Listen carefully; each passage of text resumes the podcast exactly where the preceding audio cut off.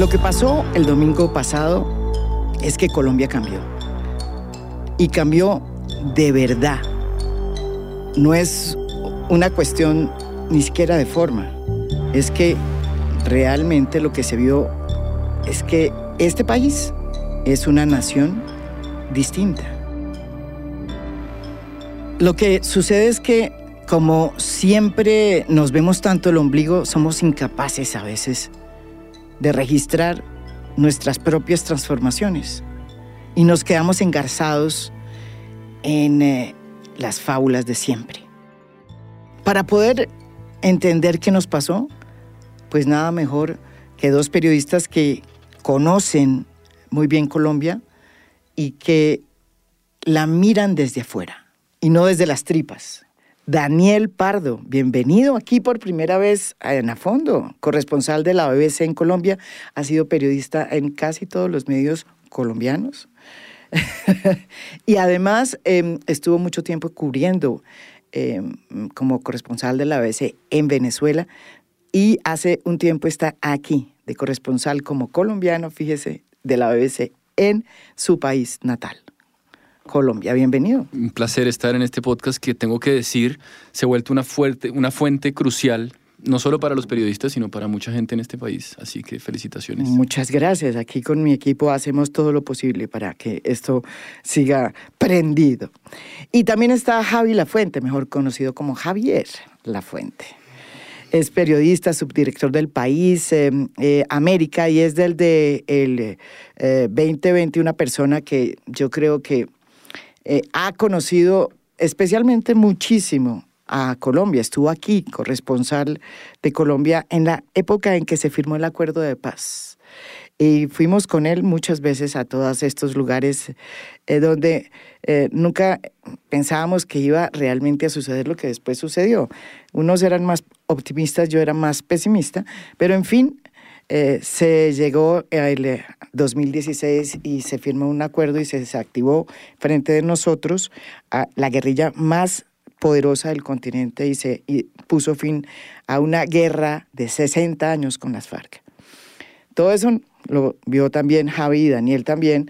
Eh, y por eso yo quería invitarlos. Bienvenido acá primero, que no te dejen decir nada, Javi, por favor. Muchas gracias, María Jimena, y me da mucho gusto estar en este podcast con dos de las personas además que más me han enseñado de Colombia. Tú todo lo bueno y Dani gran parte de todo lo malo.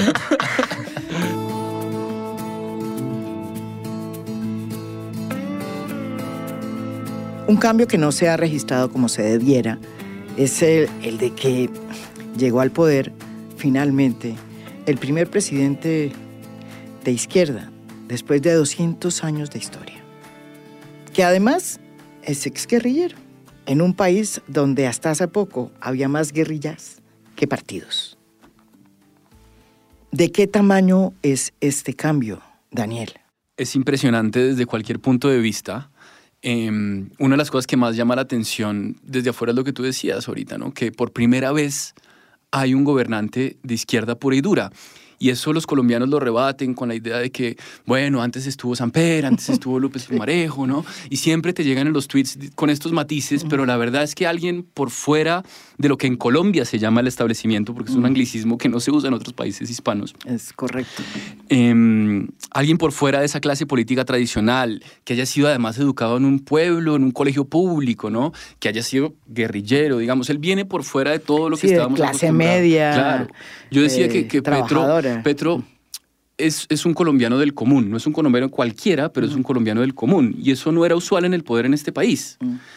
Entonces, em, y la gente, pues obviamente, con, con, razones lógicas, ve su figura mediada por lo que fue la alcaldía, por lo que han sido 30 mm. años de carrera política muy contenciosa, pero se les olvida el hecho simbólico y político que es su presidencia, que va más allá incluso de su figura, porque esto es un proceso que Colombia lleva viviendo tú lo has cubierto, por lo menos 30 años, desde la Constitución del 91, todo este proceso de democratización, de, normalización, si se quiere, ¿no? O sea, esto es parte de un proceso de normalización de Colombia, de salir de la guerra, que, que se materializa en esta presidencia. Entonces, claro, la gente lee a Petro como la figura polémica y dura y tal, pero esto es más grande que Petro, de verdad. Yo digo, podemos decir que carajo sí hemos cambiado o es eh, demasiado exagerado?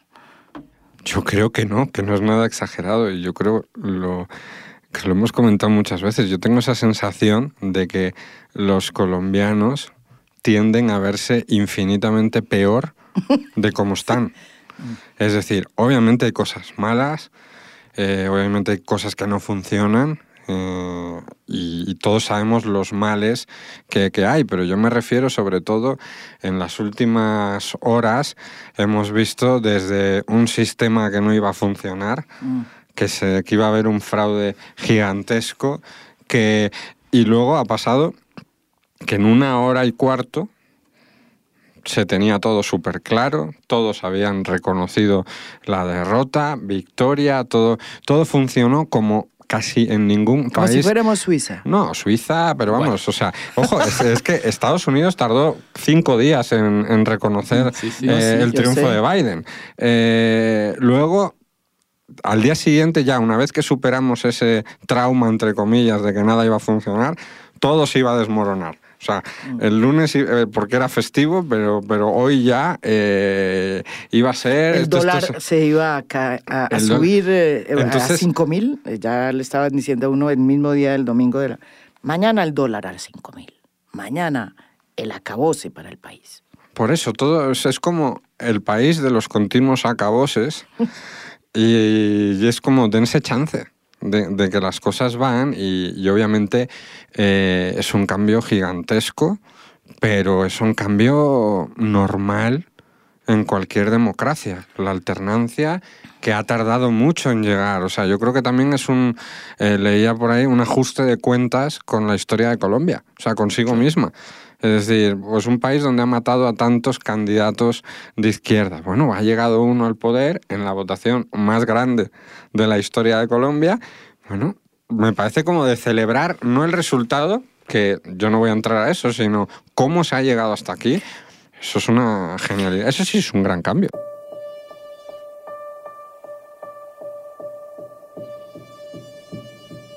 Algo debe estar pasando en este país desde que eh, la noticia para muchas personas fue que una persona como Gustavo Petro, un político que pues eh, es de izquierda, que no pertenece al establecimiento tradicional colombiano, hubiera podido llegar al poder en una franca lid, sin que le hubieran pegado un tiro, como tradicionalmente había pasado que hubiera sido víctima de un fraude. Nada de eso pasó. ¿Cómo se le explica a la gente que la alternancia en las democracias es la cosa más normal del mundo y que lo anormal era lo que había antes, esa especie de conjuro que había antes, que no permitía que partidos o políticos que provenían de la izquierda o de partidos por fuera de los eh, partidos considerados tradicionales, pues no pudieran llegar al poder. Se les explica diciéndoles que es normal.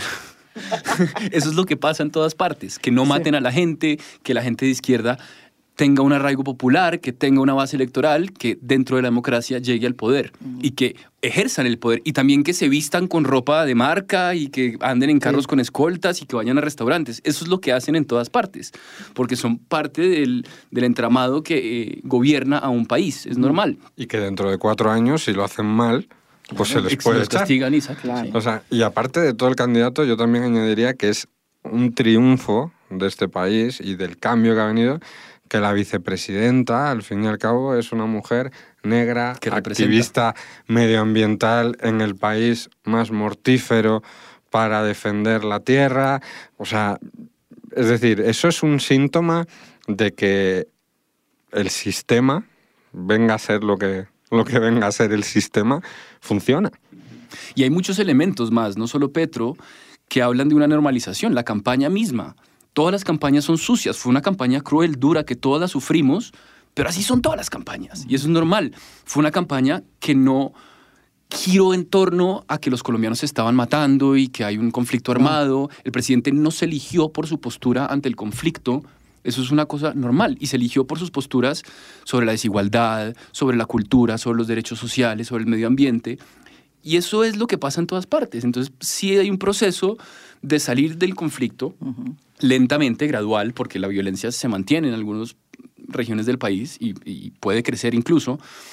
Pero es, es, parte de una democracia, es parte de una conversación pública que el país está teniendo y que hace parte de un proceso que llevamos viviendo muchos años. Lo que dice Dani a mí me parece muy interesante, sobre todo de cara afuera.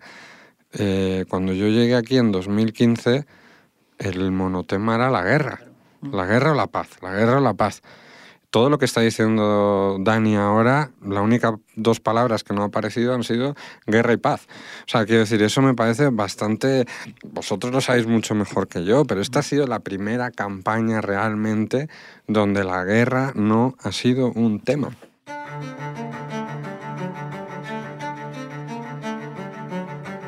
Si usted se pone a ver la lectura que se está haciendo de lo ocurrido para muchos, eh, el triunfo de Gustavo Petro es la entrega al castrochavismo del Estado y de las instituciones. Pero en realidad lo que está sucediendo es que eh, hay una evidencia de que existen resortes democráticos en este país que han permitido la alternancia del poder y de manera pacífica, como sucede en las democracias. ¿Hacia dónde va esta democracia después de esta prueba de fuego que acaba de pasar? Habrá que ver qué pasa. Obviamente, eh, Petro es una figura que genera mucha contención y mm. mucha crítica y, hemos visto cómo es el uribismo en la oposición. Es muy duro, es muy eficiente. Entonces habrá que ver qué pasa, cómo se polariza el país con una presidencia de Petro.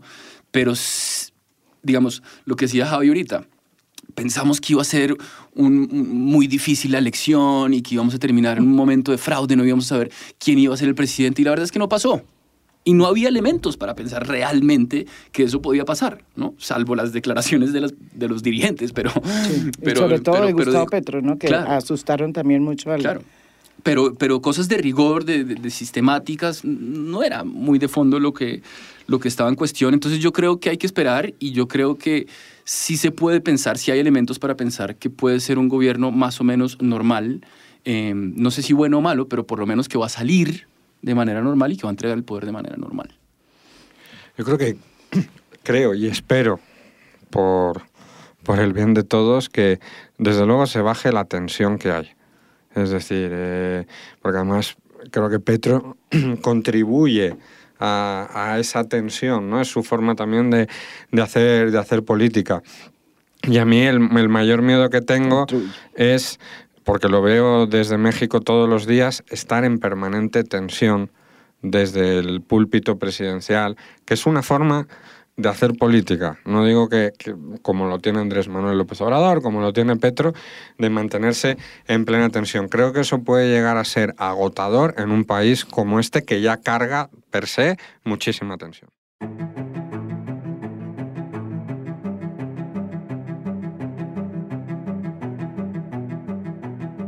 Otro de los cambios que se han registrado en eh, eh, estas elecciones que acabaron el domingo, pues tienen que ver con la oposición en Colombia.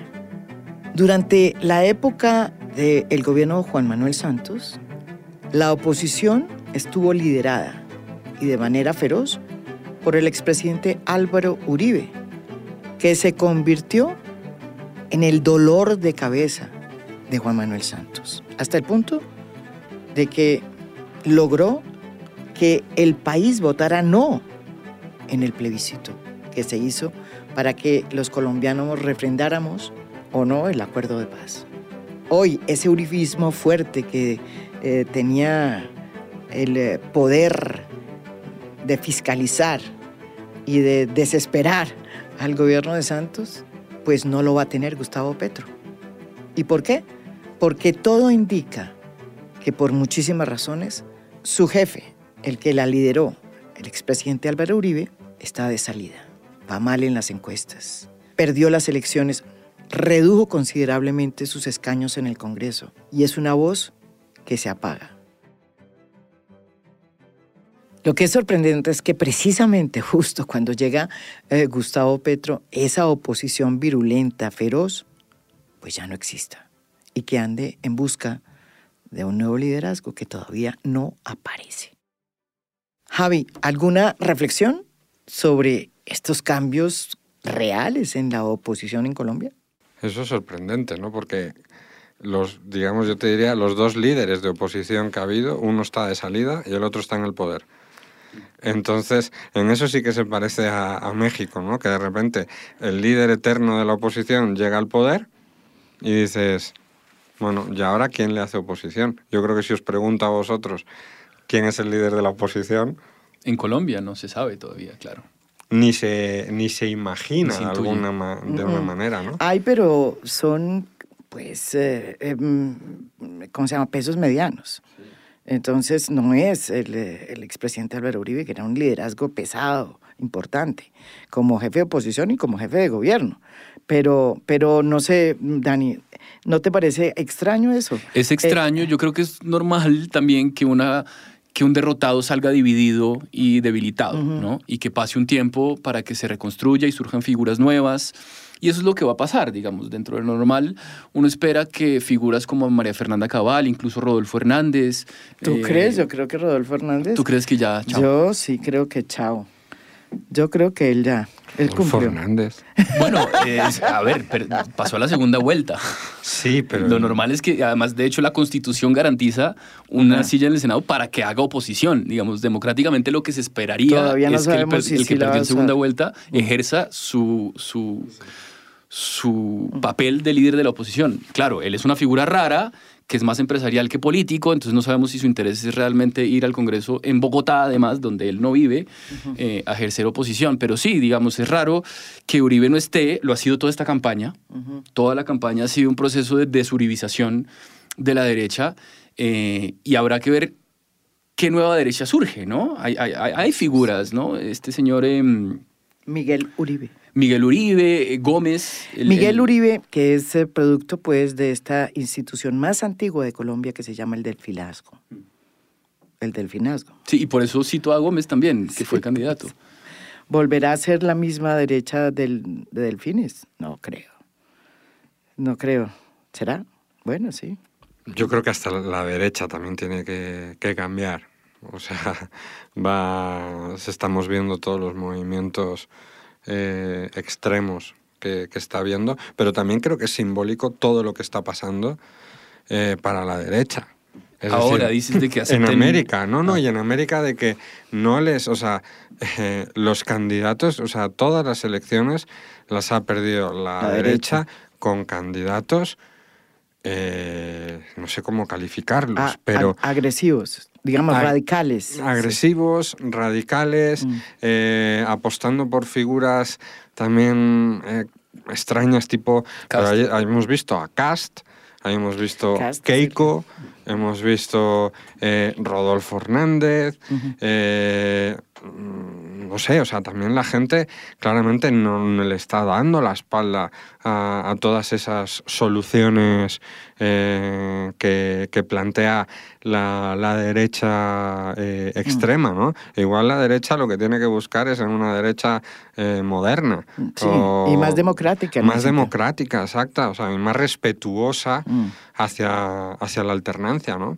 Es decir, no, no de un cambio drástico y, de ese continuo ataque a un supuesto comunismo que, no termina tampoco de llegar ni, ni nada de eso, ¿no? Otra de las lecturas que uno puede deducir de la manera como la gente votó es que hay zonas que votaron para decirle a Gustavo Petro que hay que hacer los cambios en esas zonas y que si no los hace, pues eh, va a tener consecuencias. ¿Y por qué lo digo? Porque es que fueron tantos los votos que se registraron en la zona del Pacífico colombiano y en la zona norte de la costa atlántica, que es evidente que esto fue un voto casi de decir, mire, nosotros estamos acá, queremos carreteras, queremos bienestar, queremos que nos paren bolas porque nunca hemos sido incluidos. En caso de que Gustavo Petro no cumpla, ¿eso le va a costar al nuevo presidente? Daniel. Sí, sí, bueno, esto, esto se puede abordar de muchas formas porque, porque dice mucho de la historia de Colombia, ¿no? Esto es un país supremamente fragmentado en todo sentido, empezando por lo geográfico, que mm. hace y, su poder se construyó desde los, desde los Andes, no sé si olvidando, pero dejando a un lado las dos costas, ¿no? Eh, y no entendiendo, no, no yendo para allá y diciendo, bueno, qué es lo que necesita esta gente del Estado, trabajemos con ellos para generar un, un, mejor país. Eso no pasó y ahora lo que están pidiendo es que los tengan en cuenta, no solamente políticamente, sino también como, como parte del modelo económico y de infraestructura, etcétera, que implica eh, pensar este país. Entonces, sí, es, es un llamado desde las costas a decir, incluyanme, que es el mismo llamado que habían hecho en la, en la, Constitución del 91. Es que esto, por eso digo que no es un proceso nuevo. Esto lleva muchos años construyéndose. Eh, un caldo de cultivo de, de, de, ellos llamando y decir, oigan, yo, yo hago parte de este país, por favor, ténganme en cuenta, ¿no? Y yo creo que este es un logro de ellos también, así como lo fue la ley 70 y todo lo que han luchado, pues que es un proceso muy largo, muy complejo, que se materializa un poco en la presidencia de Petro.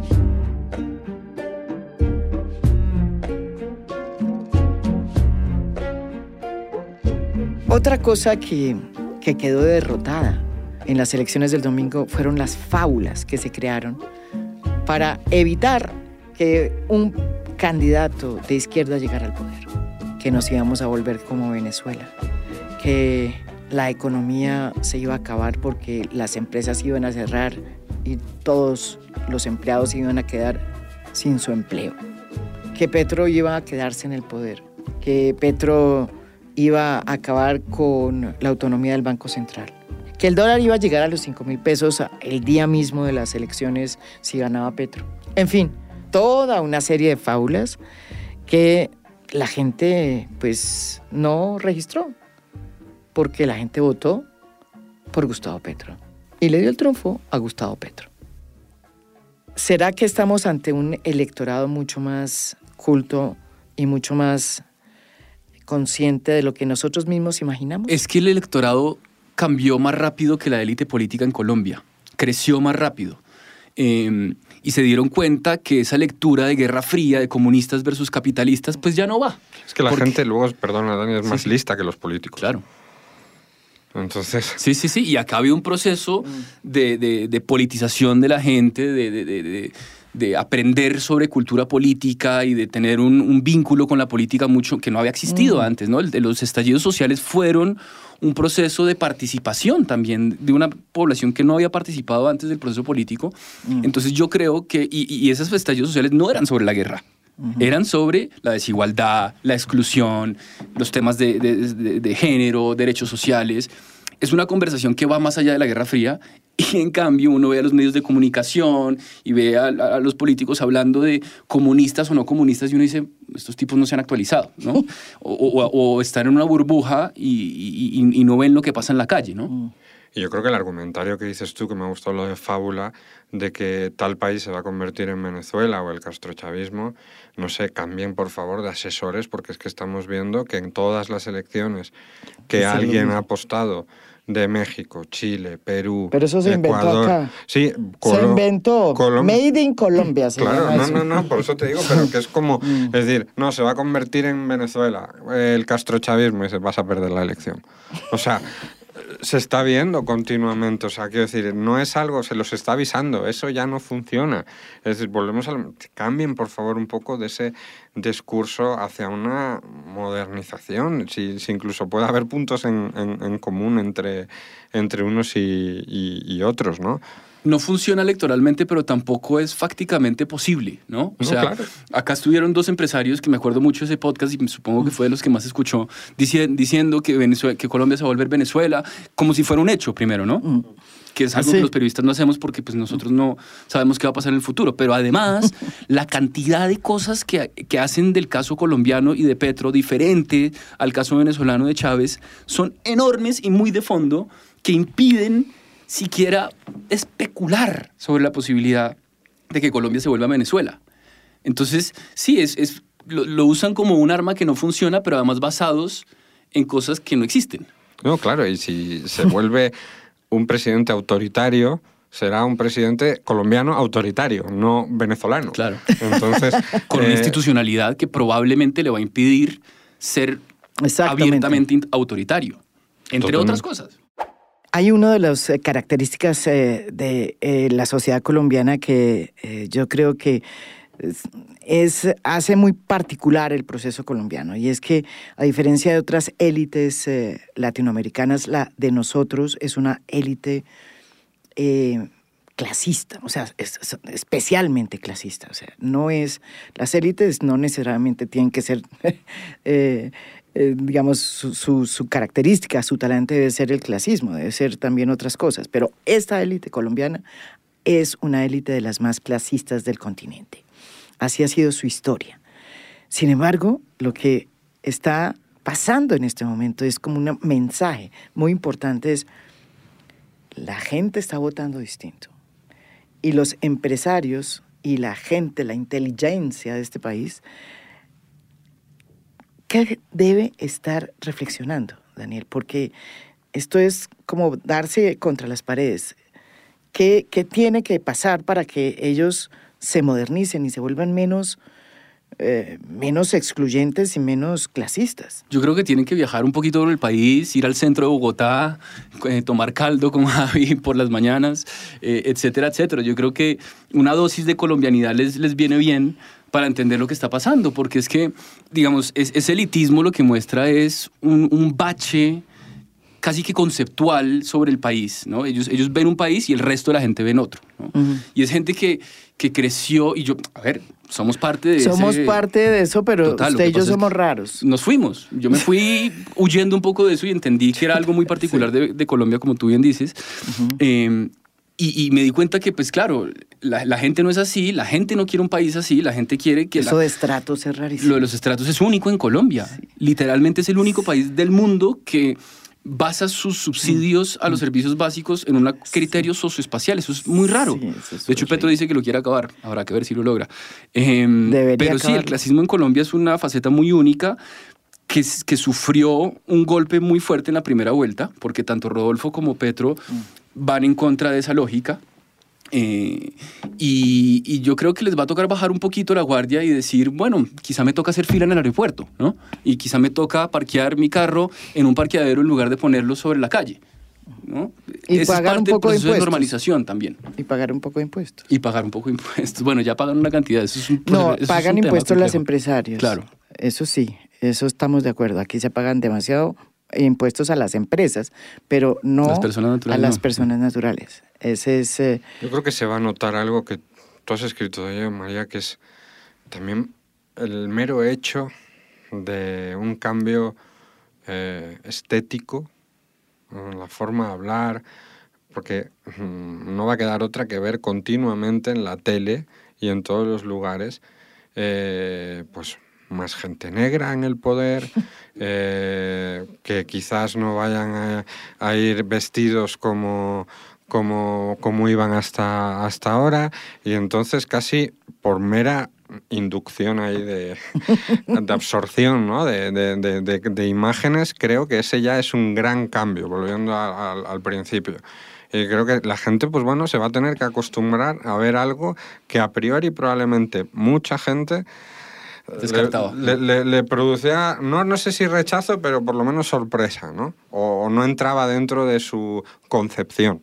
No, es que esto es parte de un proceso de crecimiento como sociedad, mm. de madurez. De alguna manera el país está saliendo de su adolescencia y está entrando en una adultez democrática y, eso implica la diversidad y aceptar que hay gente que tiene un color de piel distinta en el poder con los beneficios. Y se viste de manera distinta.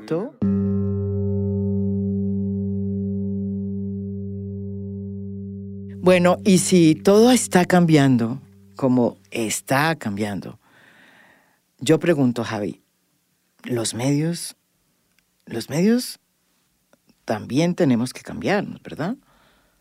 ¿O nos vamos a quedar en las mismas? Yo creo que ah, ah, esta campaña lo que nos ha hecho es eh, volver, o sea, o poner el foco en zonas eh, que no acostumbras a contar. Es decir, por siempre tenemos... Yo me acuerdo cuál fue uno de mis mayores traumas eh, como, como periodista, no haber visto el no. Cuando se llega a la votación ah. del no...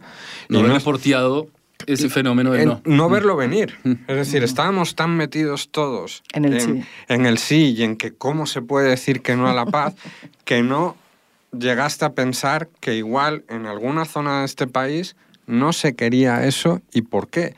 Entonces creo que, eh, como decía Dani, salir un poco del norte de Bogotá, eh, para reportear y todo también, y los medios, y que los mismos analistas sean de una zona concreta, creo que eso va a venir bien estos, estos cuatro años y creo que va a ser, el, el propio gobierno va a impulsar eso, no explícitamente, sino implícitamente te va a llevar a, a, eso, como ha llevado, yo creo que la figura de Francia lo que ha llevado ha sido a poner el ojo, el foco en, en, toda, esa, en toda esa zona. Yo creo que, a ver, los medios se jugaron en esta, eh, jugaron las lógicas tradicionales de la política, ¿no? Decidieron cuál era su candidato y, filtraron lo que le convenía a su candidato en contra del otro candidato, de ambos lados.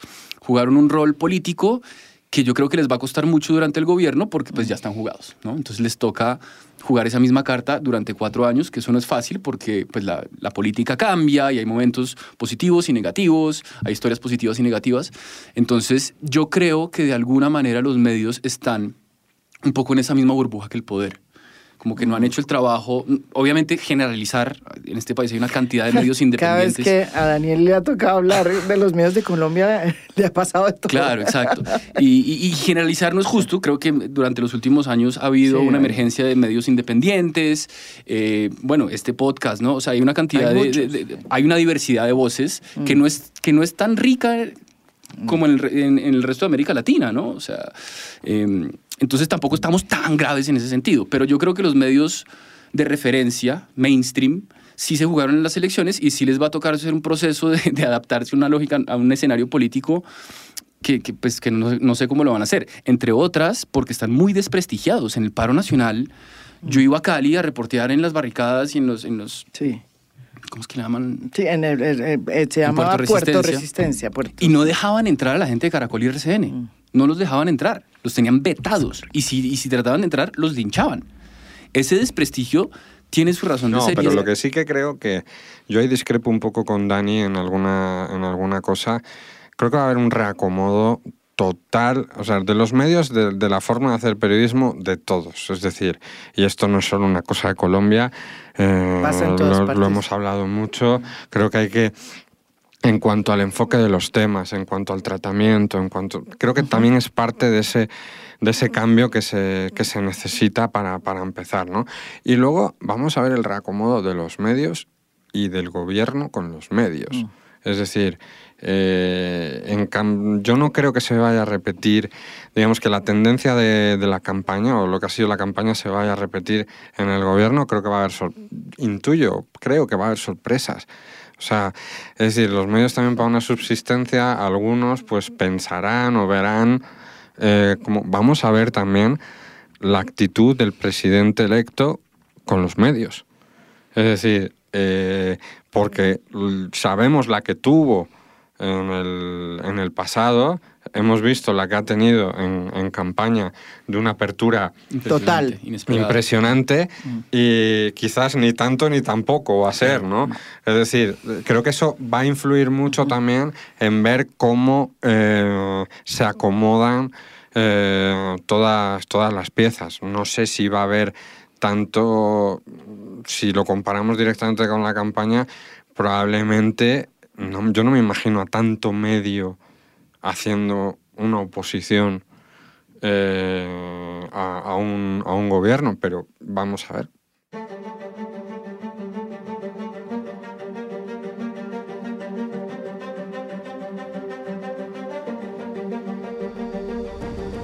Hablando de comparaciones, eh, pues desde el comienzo, mucha gente pensó que Gustavo Petro era un López Obrador, más joven, desde luego.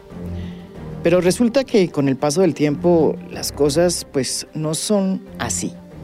¿Dónde se podría ubicar dentro del espectro variopinta de la izquierda latinoamericana que se ha ido enriqueciendo la figura de Gustavo Petro? Daniel, ¿usted dónde lo pondría? Yo creo que sí tiene un parecido con, con AMLO y es como su lectura nacionalista, nacionalista de lo que hay que hacer. Eh, hay algo antiimperialista en los dos. Los dos crecieron en un, país donde había gran influencia de Estados Unidos, siendo de izquierda, y su, base de pensar cuáles eran los problemas de su propio país tenía que ver con la influencia de Estados Unidos. Y creo que ambos comparten eso. También creo que como parte de ese nacionalismo, los dos buscan reivindicar y reconectar la herencia prehispánica de sus países, ¿no? todo lo de Francia Márquez y el simbolismo que tiene AMLO, pero hasta ahí. Creo que tiene también muchos parecidos con Boric en el sentido de que busca reivindicar la agenda de derechos, derechos sociales, derechos de las mujeres, derechos de las minorías, derechos de, los, de, los, de las etnias. En Chile pues no son, no son afros, pero son indígenas. Entonces eso también lo busca, pero obviamente eh, no llega con la frescura que llega Boric al poder, ¿no? Petro tiene 30 años de desgaste político natural, con este rechazo tan fuerte que genera, entonces no va a poder tener, digamos, que además Boric ya se le está acabando su luna de miel, pero no creo que le vaya a durar tanto como le pudo durar a Boric este, esta um, ola de frescura que genera su figura. Sí, yo creo que a mí lo que me ha resultado muy parecido ha sido la campaña del 18 de AMLO y esta campaña en el sentido de que son dos políticos que han tratado toda su vida de llegar al, de llegar al poder. Eh, de que lo han de que lo han logrado en el tercer en el tercer intento en el caso de Petro. sí el otro se eh, demoró más. pero mm. y en ese viaje al pragmatismo a la moderación que ha hecho en, en, la última campaña no en la que han ganado. Entonces una vez que llegó al poder AMLO eh, cambió es decir, no, no digo que haya dejado de ser pragmático, que sigue siéndolo, pero muchos de los gestos que tuvo, él llamó, dijo en campaña que iba a mover a los militares a los cuarteles y ha hecho todo lo contrario. Es decir, ahora a Petro le toca eso, ver cómo va a gobernar y, son dos políticos de, un carácter muy particular, muy eh, personalistas, los dos.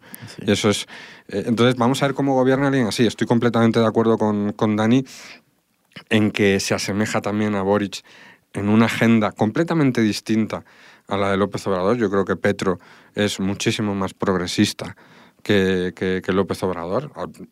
Tienen agendas en común con Boric como el tema ambiental. Lo que yo creo que sí que va a ser muy interesante es eh, ver todas esas distintas fuerzas de, de izquierda cómo van a cómo van a comulgar. Se nos llevan a nosotros la boca muchas veces de que si nuevo ciclo, giro de péndulo y todas estas cosas, que luego, que es muy bonito, suena fantástico y suena, pero luego cómo se aterriza todo eso, eh, cómo lidian con, con, supuestas izquierdas violadoras de derechos humanos. Eh, en fin, a mí como periodista también me resulta, eh, y habiendo cubierto como Dani muchos de esos países, interesante ver ese nuevo eje cómo, cómo se articula, porque es muy fácil decir... Un nuevo eje que por primera vez incluye a Colombia, ¿no? Porque Colombia siempre era la excepción. Era, era la, la, sí, era la, la, la, niña... Claro, exacto. Mientras todos eran de izquierda, aquí había nunca Estaba Mientras todos eran dictaduras, aquí había democracia. Mm. Y, en noviembre puede juntar a, a Brasil ah,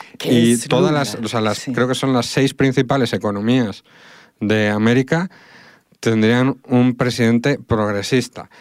Ahora bien, ¿cómo se, como diréis aquí, cómo, cómo, se, gestiona ese sancocho? ¿Cómo se come ese sancocho? Vamos a ver. No, y además, perdón, pero les va a tocar, o sea, no va a ser lo mismo que fue a principios de siglo, en medio del boom de los commodities y el petróleo va a ser mucho más difícil porque tienen eh, poblaciones electorales mucho más polarizadas y no tienen el flujo de caja que tenían hace 20 años. Entonces va a ser mucho más difícil generar ese, ese boom de crecimiento que hubo a principios de Pero siglo. Pero va, a haber un eje interesante, perdóname, eh, con Lula, si ganan las elecciones, que parece que eso podría suceder. Entonces habría Lula, que Gustavo Petro, cuando yo le hice la pregunta de que a quién se parecía a él, él no habló de AMLO, él me habló de Lula. Todos quieren ser Lula. Todos quieren ser Lula. Sí. Pero Punto suspensivo. Pero estaría Lula, eh, que sería el, digamos, la, vuelta del gran eh, eh, político, porque eso sí es increíble, la, resurrección de, ese, de ese político. Estaría Lula en Brasil, estaría eh, Boric en Chile, estaría Petro en Colombia, cosa que me parece impresionante, que es todavía no, no, lo, puedo no lo puedo creer, y estaría, eh, bueno, eh, AMLO en México, estaría mm, Castillo en... No, y está Fernández en, Argentina. bueno, Fernández, que es muy Arce en Bolivia, Fernández en Argentina. Eso ¿Qué significa para, o sea, el, el, advenimiento de Lula, la entrada de Lula en el, en el escenario, no va a haber una movida ahí dura? No sé, habrá que ver eh, cómo se desarrolla eso. Yo creo que que sean todos de una misma línea sí puede contribuir a la integración, que es importante y es necesaria, eh, pero también es cierto que es una región muy diversa, con problemas cada país muy peculiares que, digamos, lo que decía Javi ahorita, uno, uno siempre trata como de coger América Latina como parte de un mismo proceso. Y no. Y la verdad es que no funciona tan así. Y las notas que buscan englobar todo como parte de un proceso, uno las lee y dice, pues sí, puede ser, pero la verdad es que... Mm. Y entonces habrá que ver cómo, cómo funciona eso y, y qué pueden hacer de distinto de lo que nos ha hecho antes. Pues aparte, imagínate la Unión Europea, tú dime a mí que tienen en común un español con, con, un esloveno, ¿no? Pues esto es un poco, quiero decir, que pueden gobernar, eh, no sé ahora mismo cómo está, admito, pero eh, no, a ver, lo que dice Dani, en cuanto a Lula, ¿qué puede haber?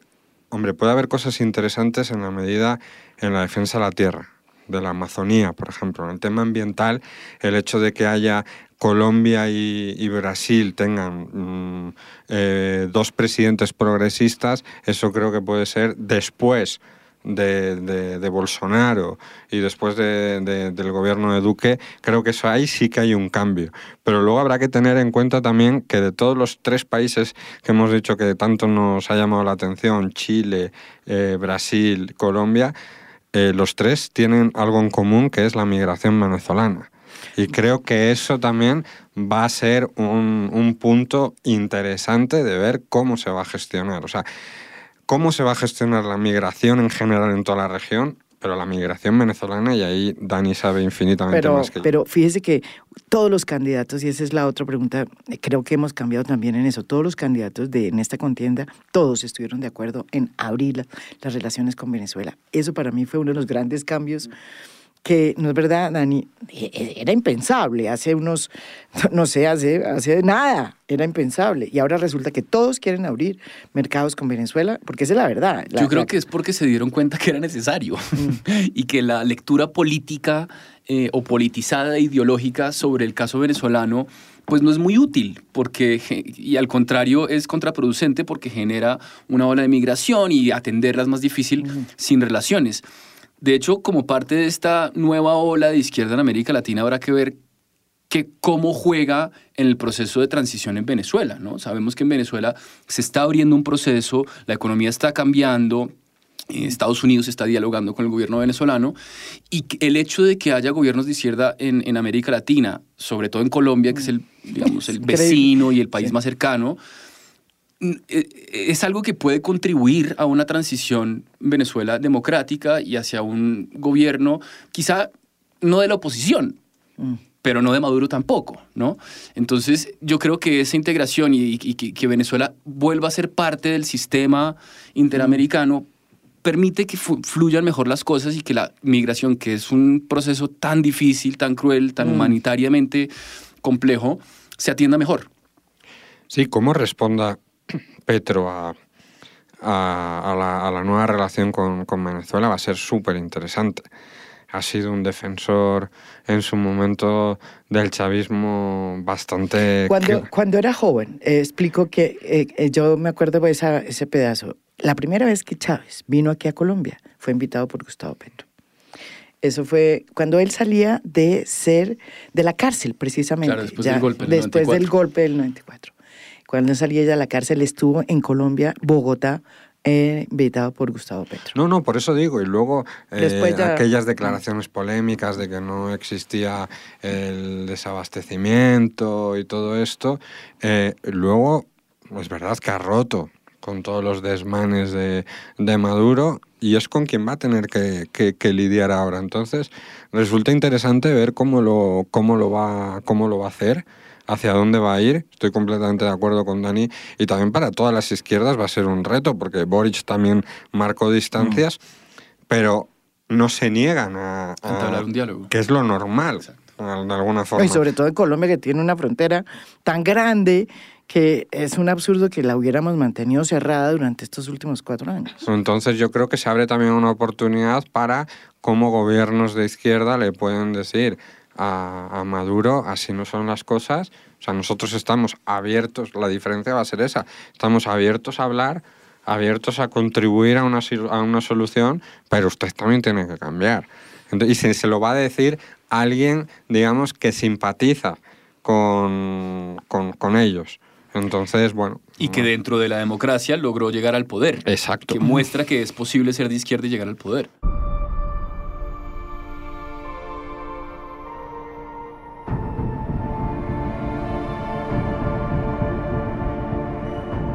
Me quedo con una reflexión eh, que dijo Daniel Pardo y que creo que es la clave para entender lo que nos pasó.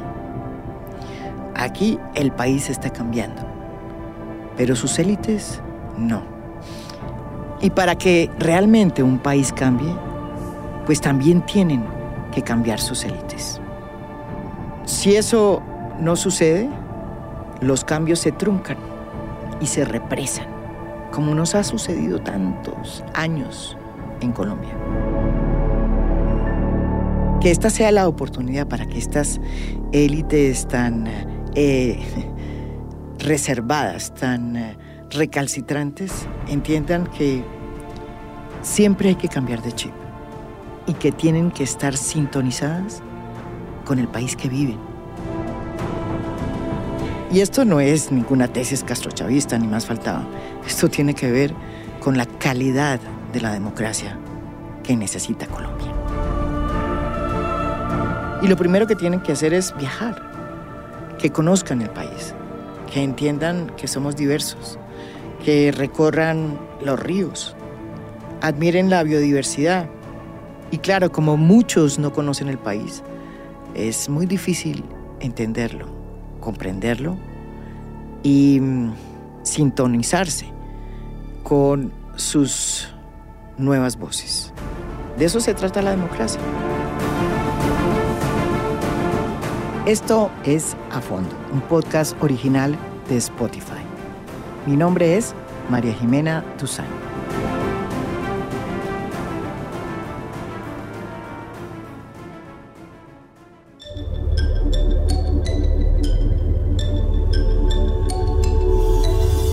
Fondo es un podcast original de Spotify. Producción general, Lucy Moreno. Editor de contenido, Adrián Ateortúa. Editor de audio, Audio Factory. Música original del maestro Oscar Acevedo. Gracias por escuchar. Soy María Jimena Duzán.